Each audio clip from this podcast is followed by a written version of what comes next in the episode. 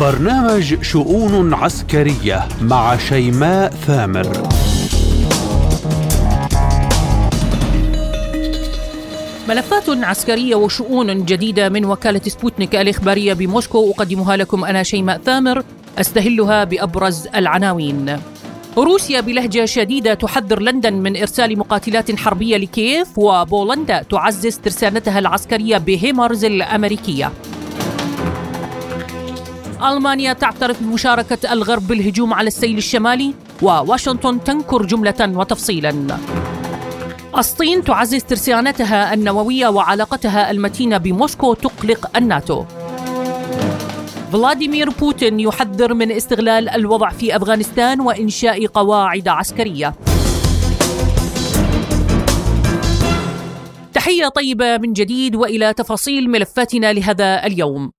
أكدت السفارة الروسية بالمملكة المتحدة أن تزويد لندن المحتمل بطائرات مقاتلة بريطانية إلى أوكرانيا سيكون له عواقب عسكرية وسياسية على العالم بأسره. وبحسب بيان نشرته السفارة الروسية أكدت فيه أن سيناريو تسليم مقاتلات حربية إلى كييف سيكون في أعقاب حصاد دموي فضلا عن العواقب العسكرية والسياسية المترتبة على ذلك بالنسبة للقارة الأوروبية والعالم بأسره بينت السفارة أنه لدى روسيا ما ترد به على أي عمل أو أي خطوات غير ودية من الجانب البريطاني على صعيد متصل لا تزال مسلسل إمداد أوكرانيا بالمساعدات العسكرية الغربية مستمر في غاية باتت واضحة للجميع وهي إطالة أمد الأزمة الروسية الأوكرانية. وكان الأمين العام لحلف شمال الأطلسي كشف خلال مؤتمر صحفي أن حلفاء الناتو قدموا بالفعل 120 مليار دولار لأوكرانيا بما في ذلك المساعدة العسكرية والمالية واللوجستية. مبينا أن الولايات المتحدة الأمريكية تلعب دورا لا غنى عنه في هذا الجهد. يرى المراقبون للملف الروسي الأوكراني أن الغرب يسعى جاهدا بكل فترة إلى التخطيط لمخطط جديد من شأنه التصعيد. فما هو المخطط الجديد لحلف شمال الأطلسي وكيف ستتعامل موسكو معه؟ للحديث بشكل موسع استقبل معي عبر الهاتف من سوريا الخبير العسكري الاستراتيجي العميد علي مقصود مرحبا بكم سيادة العميد معنا وشكرا على الانضمام بداية سيادة العميد كيف تقرأ استمرار الغرب باستفزاز موسكو من خلال تدفق الدعم الغربي العسكري إلى أوكرانيا. في الحقيقة عندما نتحدث عن الغرب فهذا الغرب أثبتت الأحداث والتطورات الأخيرة وخاصة كارثة الزلزال التي ضربت سوريا وتركيا كشفت هذا الغطاء عن الوجه البشع للغرب الاستعماري وأيضا للقيم التي في الحقيقة طالما تغنوا بها بأنهم هم من يحامي ويدافع عن حقوق الإنسان هم من يناصر الإنسان وحرية الإنسان والديمقراطية وغير ذلك. فلذلك هذا الغرب الاستعماري الذي استعذب سيطرته وهيمنته على العالم وسرقت خيراتها ومواردها. في الحقيقة جاءت هذه العملية التي قامت بها روسيا والتي هدمت مرتكزات وأركان هذا النظام البشع. هي من بدأت بتمزيق القناع عن وجه هذا الغرب الاستعماري ولذلك لا يتحمل هذا التحول الكبير الذي أحدثه في الحقيقة الروسي إن كان بامتلاكه للقوة التي فاجأت الغرب وخاصة في الميدان الاقتصادي فهم كانوا يراهنون يدركون بأنه يملك قوة عسكرية وتكنولوجيا متطورة ولكن كانوا يراهنون على تدمير اقتصاد روسيا وبالتالي انهيار المجتمع الروسي وتفكيك روسيا مجتمعيا واقتصاديا وغير ذلك. ولذلك عندما بدت هذه الملامح والإرهاصات التي تؤكد بأن روسيا انتصرت ونجحت في مهمتها في تقويض نسف أركان هذا النظام وتقويض هيمنته وسيطرته على العالم بل حتى حلفاء أمريكا بدأوا ينفضوا لأنهم في الحقيقة لامسوا من يدافع ومن يقاتل وينتصر من أجل الكرامة الإنسانية من أجل الحرية الحقيقية. ومن يدافع كما قلت عن هذا الفكر وهذه القيم في الغرب الاستعماري الذي في الحقيقة هدم ونسف واستهدف كل السيادات الوطنية للدول التي تستشعر خطر كرامتها وتدافع عن كرامتها. فلذلك غرب يتابع استفزازه لروسيا لكي يكون هناك حامل لهذه الحرب والبروباغندا التي تريد أن تشوش على انتصارات روسيا. إن كان بالدرجة الأولى أمام الرأي العام الغربي لأن الغرب بدأ يدرك عبر يعني شعبه ومجتمعه بأن روسيا منتصرة وأن كل هذه الإجراءات والكلام الفارغ عن تزويد أوكرانيا بصواريخ وأيضا بمقاتلات ودبابات وغير ذلك كله في الحقيقة لا يجدي ولا ينفع مع الميدان مع الواقع الميداني الذي أرسي على يد طال الجيش الروسي والشعب الروسي العريق والعظيم. طيب سيادة العميد اليوم هناك خطوات أخرى تتخذها الدول الغربية. يعني بولندا على سبيل المثال تعزز اليوم ترسانتها العسكرية و500 منظومة هيمارز أمريكية. يعني الكل يعلم أن بولندا هي جارة لروسيا. هل برأيكم أن هناك رسائل تحاول بولندا إرسالها من خلال هذا التعزيز العسكري؟ أنا أقول نعم بأن بولونيا ليست فقط على حدود روسيا وبيلاروسيا بل هي دولة لها أطماع بأوكرانيا وخاصة بالغرب الأوكراني. فلذلك باعتبار أن بولونيا مدركة لطبيعة الخلافات والصراعات والتباينات الموجودة والقائمة بين دول الاتحاد الأوروبي ولكن هي الأكثر خنوعا وخضوعا للولايات المتحدة الأمريكية ومشيئتها. لذلك تحاول أن تزاود على الدول الاتحاد الأوروبي كفرنسا و ألمانيا وغير ذلك بأن تتقدم دائما في هذا الخطاب الذي يحمل في الحقيقة ذروة الاستفزاز آه، لروسيا.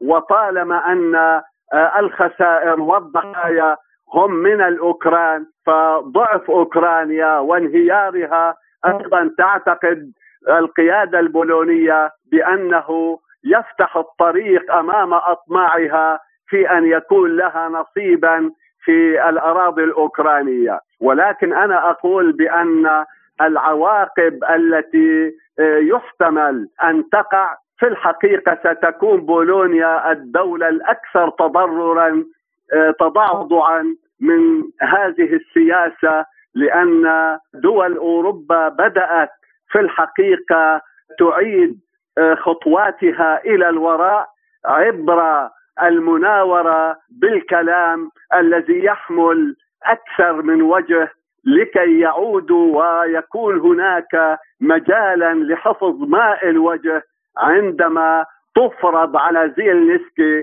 المفاوضات مع روسيا والاعتراف بالواقع الراهن أي أن ألمانيا وفرنسا مسلمين بأن الواقع الراهن والأقاليم الأربعة التي ضمت إلى روسيا لا يمكن أن تكون على طاولة المفاوضات، المفاوضات من أجل أن تكون أوكرانيا دولة محايدة لا يمكن أن يكون لها موضع ومكان في الناتو وحتى دخولها إلى الاتحاد الأوروبي ستكون له تداعيات خطيرة بعد أن ترسم هذه الخارطة.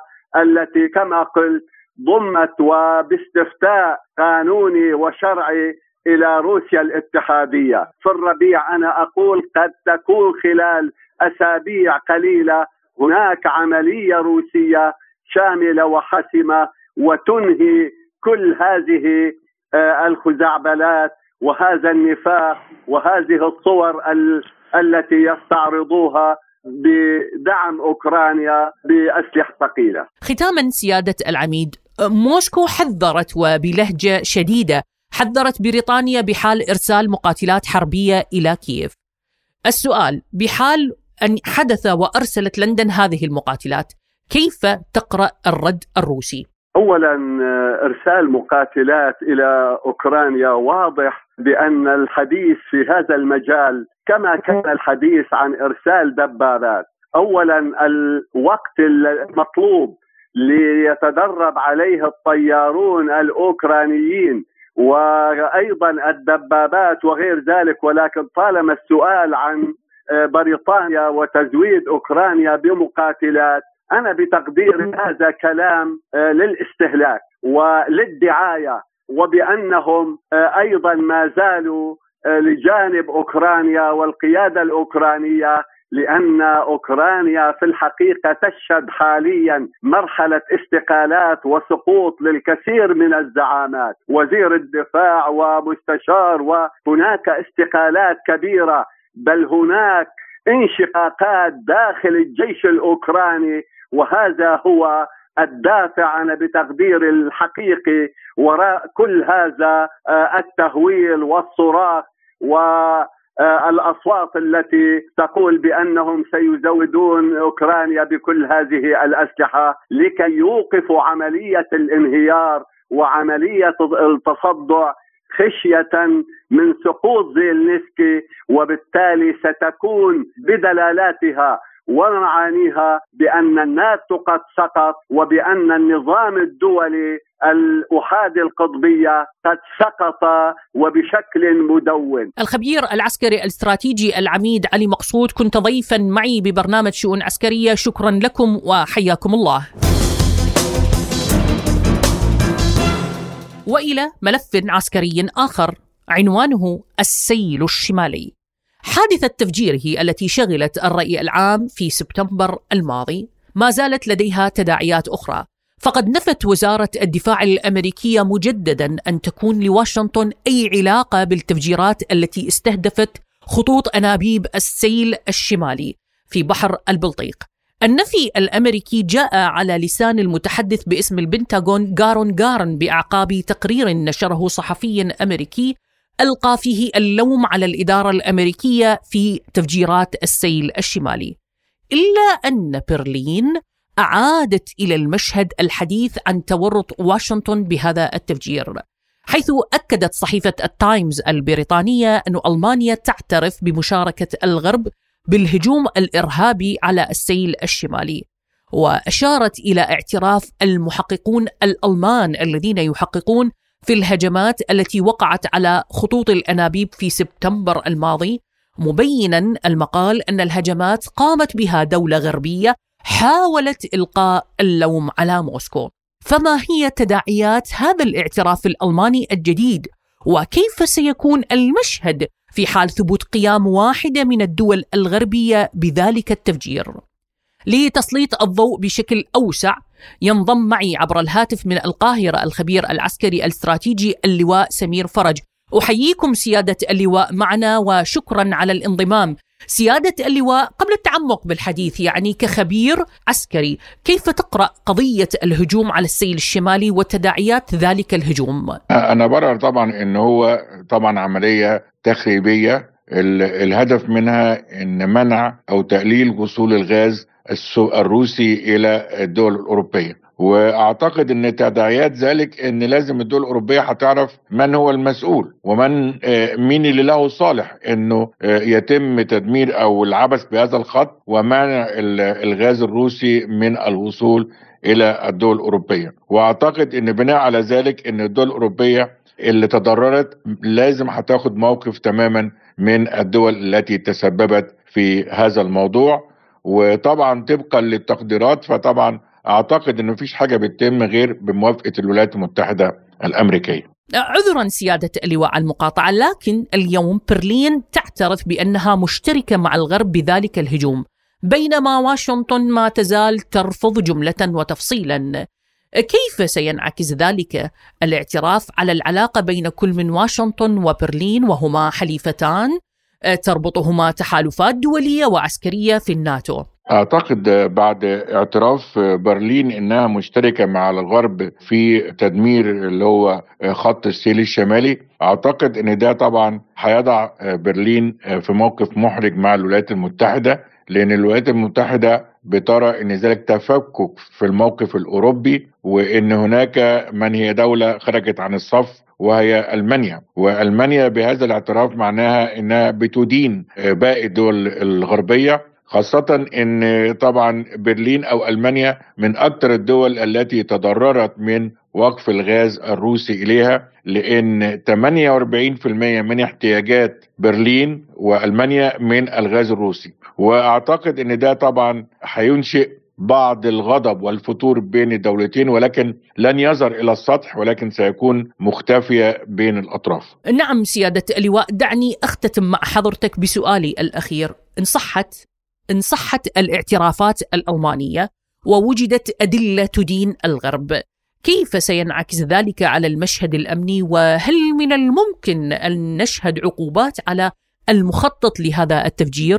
طبعا إذا صح ذلك الخبر وإن هناك تورط برلين مع الدول الأوروبية في الهجوم على خط السير الشمالي فأنا أعتقد إن ده حتى الآن مش هيبقى له مردود عالمي أو في الإعلام. ولأن طبعا هم بيحاولوا يحافظوا على قدر امكان على الوحدة الأوروبية لهم كلهم. ولكن هل هنشهد عقوبات؟ طبعا لا لأن طبعا العقوبات دي بتطلع من دول حلف الناتو ودول الاتحاد الأوروبي فطبعا هترفض هذه الدول هذا الموضوع حتى لو عرض على مجلس الأمن فهناك فيتو سيصدر سواء من أمريكا وبقية الدول الآخر حفاظا على الوحدة الأوروبية لكن أعتقد إن هذا الحدث لا شك هيضفي مزيدا من التوتر داخل الدول الأوروبية وخاصة الدول التي اتضررت تماما من نقول إيه الهجوم على السير الشمالي وتعرضها إلى نقص الغاز الروسي وأعتقد إن أكثر هذه الدول ستكون ألمانيا. الخبير العسكري الاستراتيجي اللواء سمير فرج شكرا لكم وحياكم الله. ومن ملف السيل الشمالي إلى الملف الصيني الغربي، فلا تزال العلاقات بين الصين والدول الغربية إن صح التعبير على المحك، وكلا الطرفين يراقب الطرف الآخر، ففي تصريحات جديدة يراها البعض مثيرة للجدل أكد وزير الخارجية الأمريكي أنتوني بلينكين والأمين العام لحلف شمال الأطلسي ينس ستولنبرغ أن سيناريو النزاع في أوكرانيا قد يتكرر بذاته في آسيا بين الصين وتايوان بحسب تعبيرهما وقال الأمين العام للناتو أن ما يحدث في أوروبا اليوم قد يحدث غدا بآسيا مبينا أن الصين تعزز قواتها العسكرية وبشكل ملموس بما في ذلك قدرتها النووية وهي تحاول وبحسب تعبيره إحكام السيطرة على بحر الصين الجنوبي وتهدد تايوان. الأمين العام عرج بختام حواره على العلاقة القوية بين روسيا والصين مشددا إلى قلق الناتو من تلك العلاقة. فهل باتت الصين الكابوس الثاني لحلف شمال الأطلسي؟ وكيف سيتم التعامل معه؟ للحديث أكثر أستقبل معي عبر الهاتف الخبير بالعلاقات الدولية والأمريكية الدكتور حيدر سلمان مرحبا بكم دكتور بشؤون عسكرية وشكرا على تلبية الدعوة بداية دكتور حيدر كخبير بالعلاقات الدولية اليوم كيف تقرأ توتر العلاقة بين واشنطن وبكين خاصة فيما يخص الأحداث الأخيرة وقضية المنطاد التي اعتبرته واشنطن خرق أمني وتجسس عليها. طبعا بالتأكيد يعني مسألة بكين يعني قدرتها على إيصال منطاد إلى حدود الولايات المتحدة هذا أول مرة. طبعا هذا بتفصيل يعني هو بغض النظر عن نوع العلاقات بين واشنطن وبكين. الواقع يقول أن بكين يعني يبدو أنها استطاعت أن تصل لأماكن لم تصلها أي دولة أخرى وهذا يعكس يعني تنامي قدرتها بصراحة. يعني هذا الواقع. مقارنة بواشنطن يبدو أنها كانت تراقب أراضي الآخرين البحرين بينما هي تغض النظر عن أراضيها. والدليل وصول المنطاد في أماكن يعني حساسة جدا بالنسبة للولايات المتحدة. فيما لو كان هناك قريب على إحدى من قواعدها أو بأراضي أخرى ربما كان شفنا بروباغندا وميديا أكثر بكثير. وبالتالي الحقيقة الواضح أن بكين هنا لديها تفوق. وأعتقد أنه هو بالتأكيد هو رد على تواجد الولايات المتحدة في مضيق تايوان. أما بالنسبة للعلاقات يبدو أن هنا يعني أعتقد أنه يجب أن ننتظر لكن تصرف واشنطن راح يكون يعني بالتأكيد يعني بالقرب من من الصين وليس هنا على أنه أتوقع الصين هي ستوجه كل إمكانياتها في تلك المنطقة وتناور بين مرة بين فترة وأخرى. أما كهذه المناورة أو ربما في أماكن أخرى وأتوقع شخصيا بصراحة في أماكن المحيط الهندي أو شرق نسميه إحنا الباسيفيك بالمحيط الهادي قريب عن تلك المناطق. وتحديدا وتحديدا الأكثر هي قرب يعني نسميها تايلاند وسنغافور وهاي المناطق أو بالقرب من عندها عند اليابان ومضيق اليابان وكوريا الجنوبية. الواقع الحقيقة يبدو أن خارطة النزاع بين الطرفين يبدو أنها واسعة جدا أكثر ما يعني يمكن تصوره. طيب دكتور حيدر يعني واشنطن تسعى اليوم إن صح التعبير إلى استمالة دعم الناتو لها في خلافها مع الصين. الحديث اليوم عن أن بكين تعزز ترسانتها النووية وقلق الناتو من ذلك. يعني أصبح السؤال إلى ماذا تسعى الدول الغربية؟ وهل نحن أمام سيناريو جديد لكن هذه المرة صوب الصين؟ آه، طبعا بالتأكيد السؤال الثاني هل هي واشنطن تسعى اليوم أن صح التعبير لاستمالة دعم الناتو. الواقع يقول إن يعني الولايات المتحدة والناتو أصبحوا في حالة يعني نسميها إحنا واحدة على أنه يعني لب النزاع يعني خلينا نقول هناك أولوية لمن يكون له الأولوية في تلك المنطقة الجغرافية حيث الناتو هو حاليا هو رأس الحرب أمام روسيا آه، بشرق أوروبا بينما الولايات المتحدة هي هي رأس الحرب بالنسبة لمناطق نسميها مضيق تايوان وبحر الصين. وأعتقد أنه مسألة آه، تعزز بكين إمكانياتها النووية هذا يعني طبيعي يعني إذا تلاحظين حتى روسيا هي عززت من إمكانياتها النووية وهي أسلحة استراتيجية ذات بعد استراتيجي أعتقد أنه يعني هي بكين تسير على نفس مستوى روسيا بالفترة الأخيرة. والدليل يعني إذا تلاحظين يعني تعلقهم بمسألة التمويل وإلى آخره واعتماد آه، آلية. يعني هذا يتضح تماما لدينا هناك تحالف صيني روسي وكذلك على نفس المنوال هي تعزز إمكانياتها النووية بنفس الأسلوب التي عززته آه، روسيا. والدول الغربية هنا بصراحة هي أمام سيناريو يعني بالتأكيد هو ليس جديد لكن الواقع يقول أنها هي مضطرة أن تواجه تواجه الصين لأن الصين الواقع هي اليوم هي رأس الحرب في كل شيء يعني. لكن هي مشكلة الصين تحديدا هي أكو جاب يعني أكو فرق نسميه عسكري تحديدا بالإمكانيات العسكرية بينها وبين بين بين الولايات المتحدة تحديدا وروسيا. لكنها عوضت عن ذلك بحلف شديد مع روسيا وبالتالي أعتقد أن هذا الفرق يعني راح يملأ بخبرات صينية زائد روسية خلال هذه الفترة لتعزز إمكانياتها أعتقد أن حاليا إحنا بحالة ترقب لكن من ينمو أكثر حاليا لا هي بالتأكيد الصين. وبشكل متسارع لتملأ هذا الفراغ على أنها أصلا هي ملأت الفراغ بالنسبة للوضع الاقتصادي بل هي حاليا يعني لمن يتابع يجد أن الصين حاليا إمكانياتها أعلى من الولايات المتحدة ومدت آه، ومدت تحالفاتها الاقتصادية مع كل حلفاء الولايات المتحدة سواء بالشرق الأوسط أو أفريقيا أو شرق آسيا وهي بذلك بصراحة تسيطر على مناطق وتنازع آه، الولايات المتحدة على نفوذها الاقتصادي. لكن الجزء الثاني من القصة النفوذ العسكري أعتقد أنه يجب علينا أن ننتظر قليلا وأتوقع أن هذا الفراغ سيملأ خلال سنتين إلى ثلاثة وهو عمر زمني قصير قصير جدا لأن الولايات المتحدة متورطة بصراحة بحرب طويل ونزاع يبدو أنه طويل مع روسيا وهذا سيؤخرها قليلا. نعم دكتور حيدر آه، ختاما كيف تقرأ علاقة موسكو وبكين بوقت تشهد فيه الساحة الدولية تحالفات عسكرية وأيضا انعكاس هذه العلاقة على أوروبا التي تراقب بحذر وتقلق من هذه العلاقة. أما بالنسبة لسؤال علاقه الصين بروسيا يعني الواقع يقول إنهم حاليا في حالة تحالف وجودي.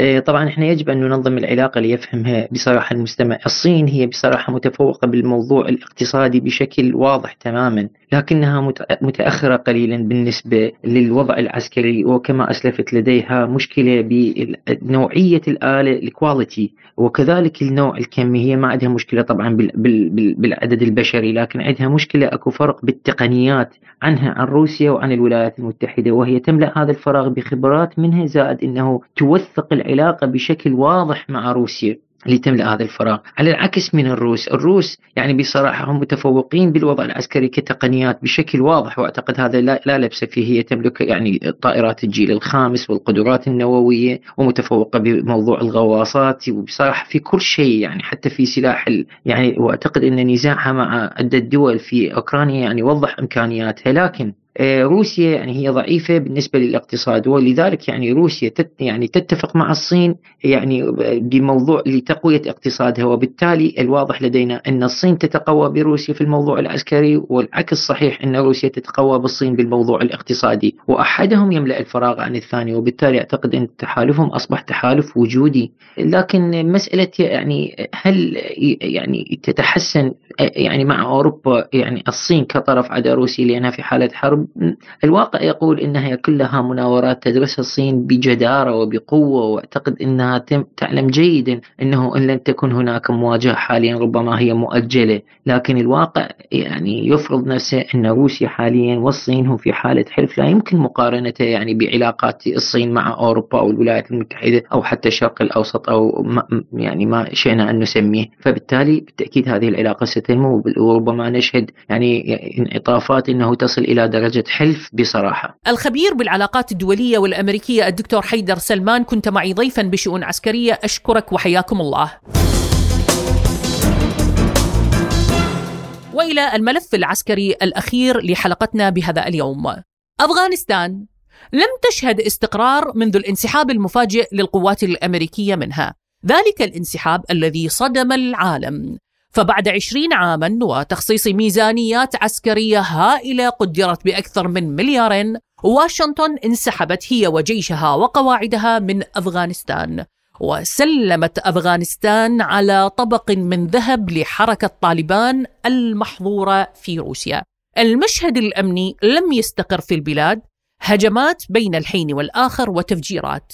الرئيس الروسي فلاديمير بوتين وخلال اجتماع لمجلس الأمن القومي منذ يومين أشار إلى أن الوضع في أفغانستان لا يتحسن بعد الانسحاب الأمريكي من هناك وتابع وأشار إلى قلق موسكو من محاولات استغلال الوضع من أجل قيام دول سماها غير إقليمية بتوسيع أو بناء بنيتها التحتية هناك.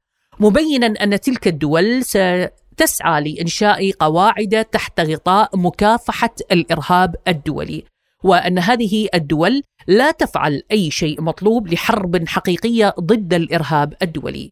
عن الوضع في أفغانستان كان لنا حوار مع الخبير العسكري العميد حسن حناوي الذي تحدث عن الوضع الأمني بأفغانستان بعد الانسحاب الأمريكي وكيف انعكس ذلك امنيا على البلاد قائلا طبعا حكومه طالبان حكومة تدعي الدين تدعي الدين. وبتتعامل مع الشعب معاملة من القانون الوسطى ومتحكمة في هذا المنظر. وبعدين ليس عندهم خبرة اقتصادية ليس عندهم خبرة يعيشوا في واقع الحياة. وباعتقادي إن أفغانستان دولة فقيرة محتاجة لمساعدة الدول الأخرى يعني. فنرجو من الله سبحانه وتعالى يعني إن هو يلطف بيهم دخلت الولايات المتحدة الأمريكية زي ما خرجت بالنسبة لأفغانستان. لكن للأسف حكومة طالبان يعني مش مش حكومة متحضرة مش عايشة في واقع الحياة اللي إحنا عايشين فيه. من الناحية الأمنية لا أعتقد إن هم هيعملوا أحداث سبتمبر مرة أخرى أو هيعملوا أي شيء يؤذي الغرب نهائيا. هم سلطة استولوا على السلطة في أفغانستان هم سعداء بذلك ويعتقدون أنهم يمثلون الدين. 57 دولة ذات أغلبية إسلامية هم بيعتقدوا ان هم الوحيدين المسلمين في العالم. مش عارف يعني واجب الدول الإسلامية الأخرى إزاي إنها ترشدهم أو تتعاون معهم. يعني ترشدهم إن ده مش إسلام. ما يحدث في أفغانستان هذا ليس إسلام. هذا جهل ناس بتستغل اسم الإسلام. حاولي سعادتك حاجة. منذ 60 سنة قرات قصة دولتين أوروبيتين بتحاربوا. اثنين من الجنود في دولتين ضد بعض ألمانيا وفرنسا. تقبلوا كان منتهين عن وحداتهم العسكرية فتقبلوا الاثنين. أحدهم اللي هو الألماني بيقول له مين هيخش الجنة؟ قالوا إحنا. رجال الكنيسة الألمان بيقولوا إن إحنا هنخش الجنة وأنتوا هتخشوا النار. الراجل الثاني اللي هو الفرنساوي قال له والله رجال الكنيسة عندنا برضه بيقولوا إن إحنا يقولون إن إحنا سندخل الجنة وأنتم ستدخلون النار. عندما عندما ألغت أوروبا العلاقة بين الدين والسياسة. الدين مكانه الكنيسة أو الجامع أو المسجد والعلاقة الدينية هي علاقة الإنسان بخالقه بربنا. ربنا هو الذي يعلم إذا كنت أنا مسلم أو غير مسلم. عشان كده بنجد أن الدول الأوروبية عايشة في سلام لأنها نحت الدين جانبا. حول مساعي بعض الدول لتشكيل قواعد عسكرية بأفغانستان اختتم حناوي حديثه قائلا. والله أفغانستان حاليا دولة مشاعة. ليس عندها جيش وليس عندها شيء. وإذا قررت الولايات المتحدة الأمريكية إنها تعمل قواعد في أفغانستان هتعمل في أفغانستان. يمكن تعمل حساب الروس فعلا تأجلها قليلا يعني لكن لو حبت تعمل قواعد هتعمل فما كانت موجودة قواعد روسية أمريكية في أفغانستان. ما كانت قوات روسية موجودة في أفغانستان. يمكن قاعدة بمعنى قاعدة لكن في في قوات أمريكية في أفغانستان كانت موجودة. لا هي ممكن تعمل يعني. أعتقد إنها ممكن تعمل ذلك يعني. ممكن إنها تتم قواعد فعلا إن أفغانستان دولة مسلوبه الإرادة. ليس لها إرادة أفغانستان. ممكن إنها تعمل قاعدة. لو عايزة أمريكا مصممة هتعمل قواعد أمريكية.